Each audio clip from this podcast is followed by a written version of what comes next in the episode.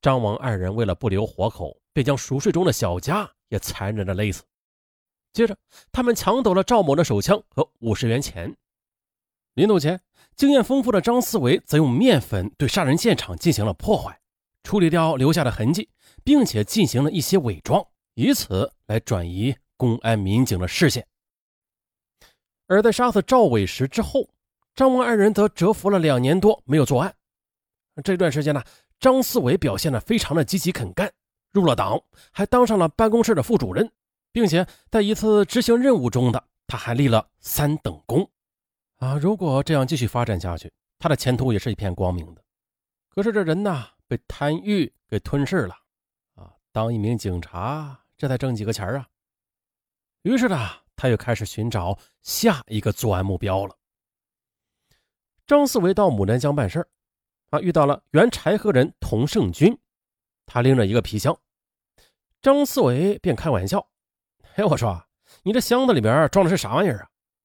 童胜军则得意洋洋地说：“那 钱，全是钱。”哎呦，这几个字令张思维的神经是高度的兴奋呢。这好大的一块肥肉啊！童胜军平时是游手好闲，近几年搞了一些买卖。啊，在牡丹江市买了两间平房，哎，不过啊，他还没有富到有一皮箱钱的地步。其实呢，他那皮箱里边全是一些女士的服装，可张思维他不知道啊。他回到柴河之后，找到了王成岩，将童胜军有一皮箱钱的信息告诉了王成岩，二人一拍即合，干。五月十二日的，张王二人乘着五时许的客车到了牡丹江。这时，童胜军刚刚起床呢，啊，出门还买了一公斤的豆腐。可是刚进门的张王二人也跟进屋里来。张四伟用手枪顶住童胜军的后腰，喝令：“把钱给我交出来！”童胜军傻眼了：“哎，张主任，我我哪有钱呢？我我我前几天那这全是吹牛皮的。哎，你不信？你你看着啊，这一皮箱全是女士的连衣裙。”一听这话，二人心中一凉啊。可是没办法呀，事已至此了。张王二人没有退路，将童胜军给打死了。接着又把吓得早已经说不出话的童胜军的女友也一并给杀死了。九三年呢，张四维他无意中啊，又从李秋燕那里得知，说是在十月六日下午，有人要去丁国春家送两万九千元钱，说是托丁国春在海林啊给买房子的钱款。张思维、王成岩二人觉得。这可真是个好机会呀！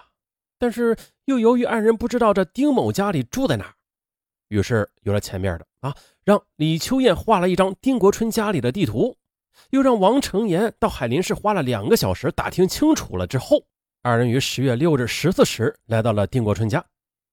可没想到，丁国春的妻子串修也在家中，于是张思维便用手枪逼住了丁国春，王成岩则先将丁妻给勒死。啊！然后又抢下丁国春的手枪。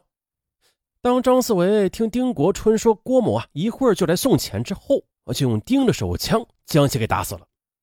就这样的，张王二人在处理完现场之后，在丁的客厅里坐下啊，就等着人来送钱了。可是张王二人呢，在丁家里坐了半个多小时，哎，不见来人送钱。这时已经是十五时许了，二人不敢久留，怕露出马脚啊，便逃离了现场。可谁能想啊？这郭某在二人走了二十分钟之后，怀揣着两万九千元啊，来到了丁家。也就是由于时间的错位，张王二人没有抢到这笔巨款，郭某呢也幸免遇难。看这两次了，都是空手而归。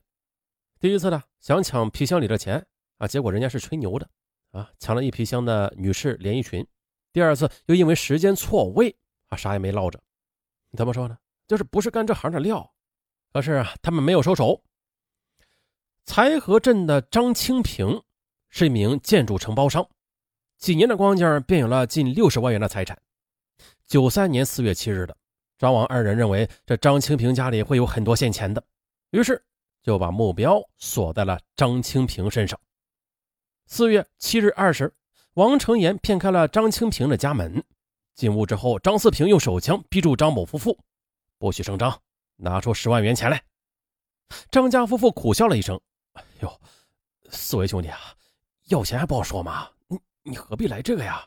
你你快把家伙收起来明天我给你提十万块钱，但是现在我真的是一分钱都没有了。可王成岩他一看这架势，二话没说，照着张家夫妇的脑门上就是两锤子。将张家夫妇打晕之后，二人又故伎重演，用尼龙绳将该夫妇给勒死了。就这样，他们把大门反锁，从后边的小门溜走。可是走了十多米远，王成岩突然想起了这后屋里还有三个孩子在睡觉呢。于是呢，他提出了孩子要给整死。张思维说：“哎，他们在睡觉呢，不知道这事哎，那也不行，一个活口也不能留。”于是呢，张王二人又返回张家，用锤子将张某十四岁的女儿、十二岁和九岁的儿子全部的都打死在睡梦中。处理完现场之后，他们又再次的消失在了黑夜里。这回，他们只弄到了一条金项链、两个金戒指，还有一副金耳环。那么接着，张王二人制造的最后一起血案，也就是王建民一家四口被杀的案件了，也是经过精心策划、周密安排的。那是一个偶然的机会，王成岩发现，这身为交警的王建民家里啊比较富有，这房子从外观上看装修的比较不错。他揣测，哎，这个人既有钱又有枪，啊，抢他的话就比较划算。于是呢，与张思维商量之后，王成岩连续三天跟踪王建民。他发现了王建民家庭观念比较强，工作期间经常回家看一看。这交警队离王建民的家里也就是十分钟的路程。最后呢，二人选定了九五年一月十七日张思维值班的时间内作案。可是啊，这。计划不如变化啊！原计划是十七日上午动手的，可没想到啊，这林月公安局来客人了啊！中午呢，张思维等陪客人吃饭，没能如愿。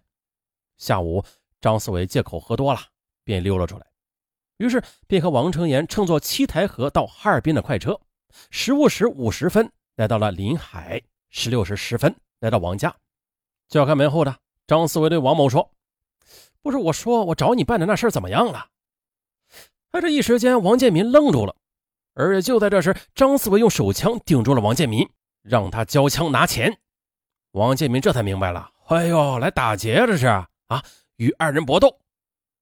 由于这王建民身材魁梧，张王二人一看不行啊，制服不了他呀，没办法，两支枪同时射击，啪啪两声，王建民倒在血泊中。接着，二人又将王建民的大女儿、三女儿、小儿子也是当场打死了。王的大女儿怀抱中的十七个月的男婴被压在身下，则幸免遇难。这时，王某的二女儿听到枪声，被逼无奈之下从二楼跳下。啊，由于上过体校，啊，经常跳啊跑啊的，啊，这身体素质是极好的，竟然没有摔坏。跳下楼之后的，直奔派出所报案。哎呦，张王二人见有人逃脱了，这还了得呀！他们知道情况不好，来不及处理现场，也没顾着上去搜索钱财，就这样仓皇的逃走了。他们是先坐上了出租车，直奔宁安县方向行驶，又绕过铁岭河，最后回到柴河，啊，以制造假象逃避追捕。看到没有？到现在这是作案多少起了？杀了多少人了？又啥钱儿也没抢着，哼，该怎么说呀？那王建民案件发生之后呢？王成岩想起了自己的指纹留在现场，惶惶不可终日啊。而警方排查的也是越来越紧，不行了，得逃。他希望张思维和他一同出逃，但是狡猾的张思维他却冥思苦想，提出了让王成岩携带两支枪逃跑，最好啊是在外面把枪给打响，将警方的注意力吸引过去。在王成岩离开之前，张思维又跟他说：“你无论如何也不能被捕，宁可被警方击毙，也不能投降。”好，王成岩感念当初张思维曾经帮助过他，回答道：“你放心，我绝对不会活着被带回柴河的。”就这样，前面咱们也说过了，王成岩在外面连续抢劫，啊，抢劫出租车司机没成，又抢劫了大客司机，结果引来了警察，拒捕被击毙。那这二人呢，虽然是订立过生死同谋啊，但是最终的。还是没有逃掉法律的制裁，至此呀，这起婉转曲折的抢劫杀人灭门案到此结束。